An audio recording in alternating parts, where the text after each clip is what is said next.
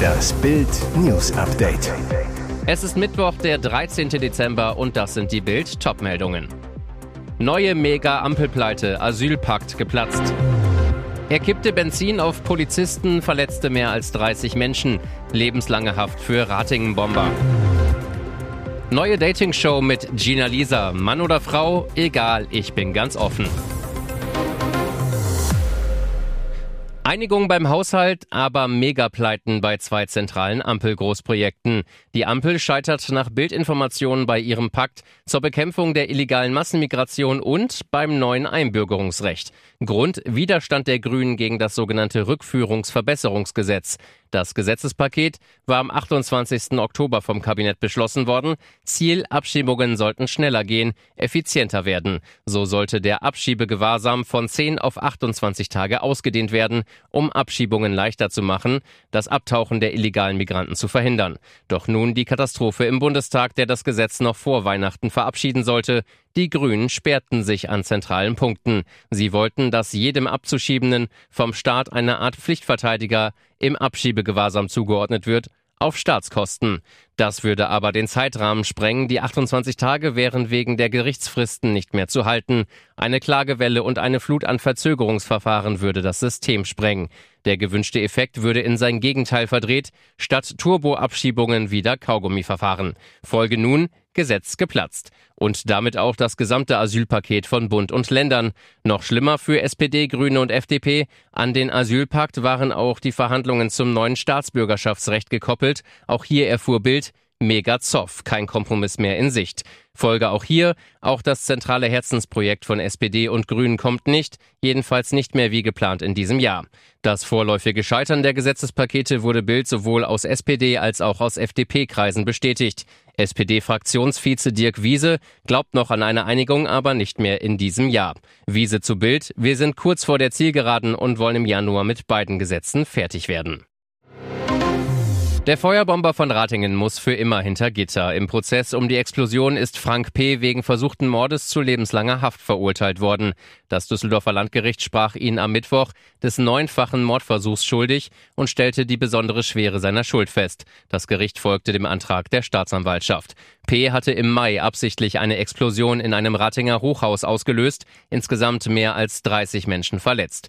Der 57-Jährige hat nach Überzeugung der Richter mit der von ihm ausgelösten Explosion neun Einsatzkräfte, die direkt vor seiner Tür standen, ermorden wollen.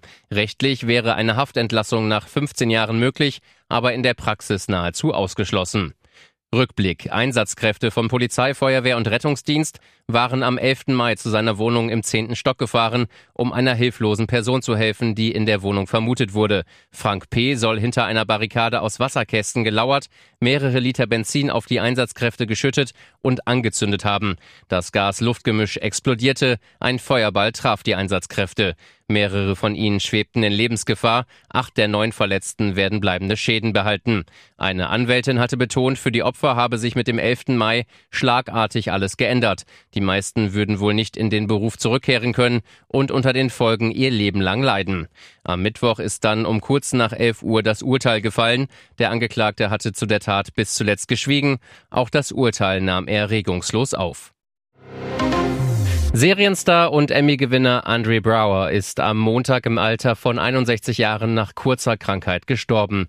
Brower war vor allem durch seine Rolle als Detective Frank Pambleton in der Serie Homicide und als Captain Ray Holt in dem Netflix-Comedy-Erfolg Brooklyn 99 bekannt. Browers Pressesprecherin Jennifer Allen bestätigte seinen Tod gegenüber der Fachzeitschrift Verity.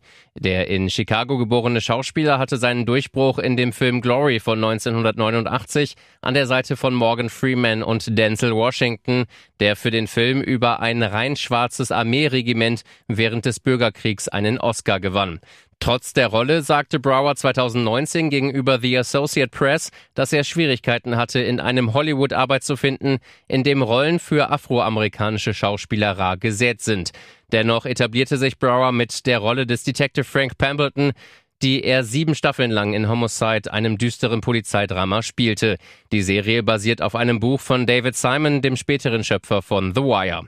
Für diese Rolle erhielt er 1998 seinen ersten Emmy in der Kategorie Hauptdarsteller in einer Dramaserie. Seinen zweiten Emmy als Hauptdarsteller in einer Serie oder einem Film erhielt er 2006 für die limitierte Serie Thief. Brower wurde insgesamt für elf Emmys nominiert. In der Comedy-Serie Brooklyn Nine-Nine spielte Brower Captain Ray Holt an der Seite von Andy Samberg und wurde so auch in Deutschland zum Star. Die Serie lief acht Staffeln lang von 2013 bis 2021 auf Netflix. Er war mehr als 30 Jahre lang mit seiner Homicide-Kollegin Amy Brabson verheiratet. Sie hatten drei Söhne. Mann oder Frau, egal, Hauptsache liebenswert, freut sich Kultblondine Gina Lisa. Die Lofink will sich wieder verlieben. Das Herz in ihrer XXL-Brust schlägt wie verrückt und soll endlich im Hafen der Ehe andocken. Deshalb bekommt sie ab Januar ihre erste eigene Personality-Show. Bei Gina Lisa läuten die Hochzeitsglocken ist der Arbeitstitel.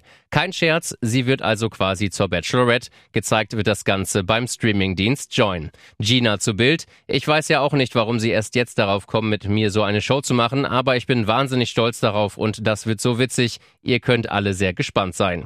In der Liebe hatte die ehemalige GNTM-Kandidatin noch nie Glück. Sie am Ende blieb meistens Enttäuschung übrig. Gina Lisa beschrieb es einmal so, bis jetzt waren es nur Flops. Ich gerate immer an die falschen Männer. Es ist nicht einfach, meine Prominenz steht mir im Weg. Ich kann oft nicht sehen, wer es gut mit mir meint und wer nicht. Viele wollen einfach nur meinen Namen nutzen.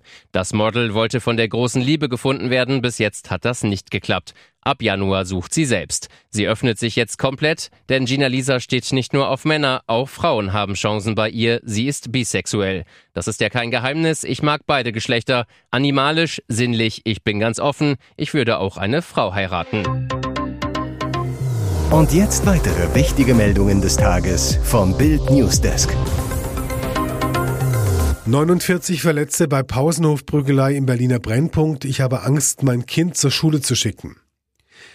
An der Gemeinschaftsschule Campus Efeuweg im Berliner Brennpunktbezirk Neukölln eskalierte ein Streit unter Jugendlichen. Es kam zur Schlägerei, auch Pfefferspray wurde versprüht. Am Ende waren 49 Personen verletzt, auch zwei Lehrer, die Schulleiterin und ein Polizist wurden angegriffen und das alles offenbar nur wegen eines Fußballs. Was ist los an der Schule, die sogar einen eigenen Wachschutz braucht? Ein Schüler, der anonym bleiben möchte. Schlägereien sind hier normal, aber Pfefferspray war eigentlich nie dabei. Die Security war gestern auch da, hat aber nichts mitbekommen.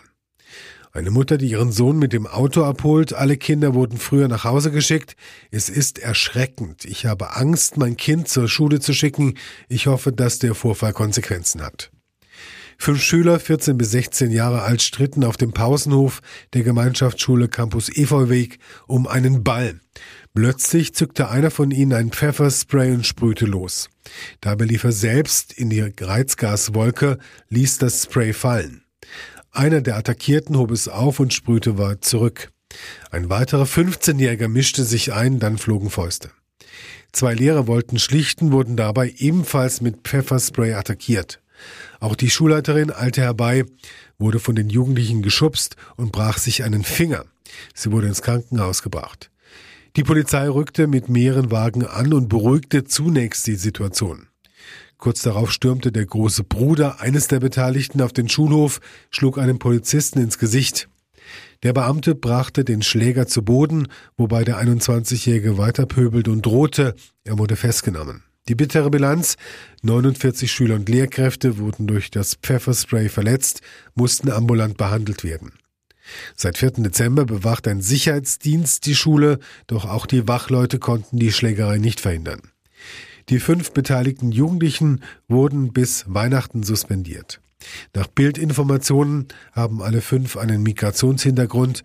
Laut Berliner Morgenpost sind zwei von ihnen als Intensivtäter bekannt. Nächster Bahnhammer. Lokführer drohen mit Dauerstreiks. Schlechte Nachrichten für alle Bahnfahrer und Pendler. Die Lokführergewerkschaft GDL droht im Tarifstreit mit der Deutschen Bahn mit Dauerstreiks. Ab dem 8. Januar sollte man mit längeren Arbeitskämpfen rechnen, sagte GDL-Chef Klaus Weselski der Augsburger Allgemeinen. Die Gewerkschaft wolle die Blockadehaltung der Bahn aufbrechen, so der knallhart Gewerkschaftsboss drohend. 24 Stunden Streiks reichen Weselski dabei nicht mehr aus. Im Januar wird es nach einer erfolgreichen Urabstimmung längere Streiks geben, so Weselski. Es bleibt nicht bei weiteren 24-Stunden-Streiks. Bislang hat die GDL in dieser Tarifrunde mit zwei Warnstreiks den Bahnverkehr in großen Teilen lahmgelegt. In einer Urabstimmung entscheiden die Mitglieder über weitere Arbeitskämpfe. Am 19. Dezember sollen die Stimmen ausgezählt sein. Streiks über Weihnachten bis einschließlich 7. Januar hatte die Gewerkschaft ausgeschlossen, doch danach droht jetzt wieder der Streikhammer. Zur Frage nach unbefristeten Streiks sagte der GDL-Chef nur, wir sind so verantwortungsbewusst, dass wir nicht auf ewige Zeiten streiken werden. Hier ist das Bild News Update. Und das ist heute auch noch hörenswert. Bayern besteht den Charaktertest im Fußballtempel Old Trafford. 1 zu 0 Sieg bei Manchester United, drei Tage nach der 1 zu 5 Blamage in Frankfurt. Erst Zoff, dann Zaubervorlage, Bayern siegt mit Kane Krach. Der Zoff.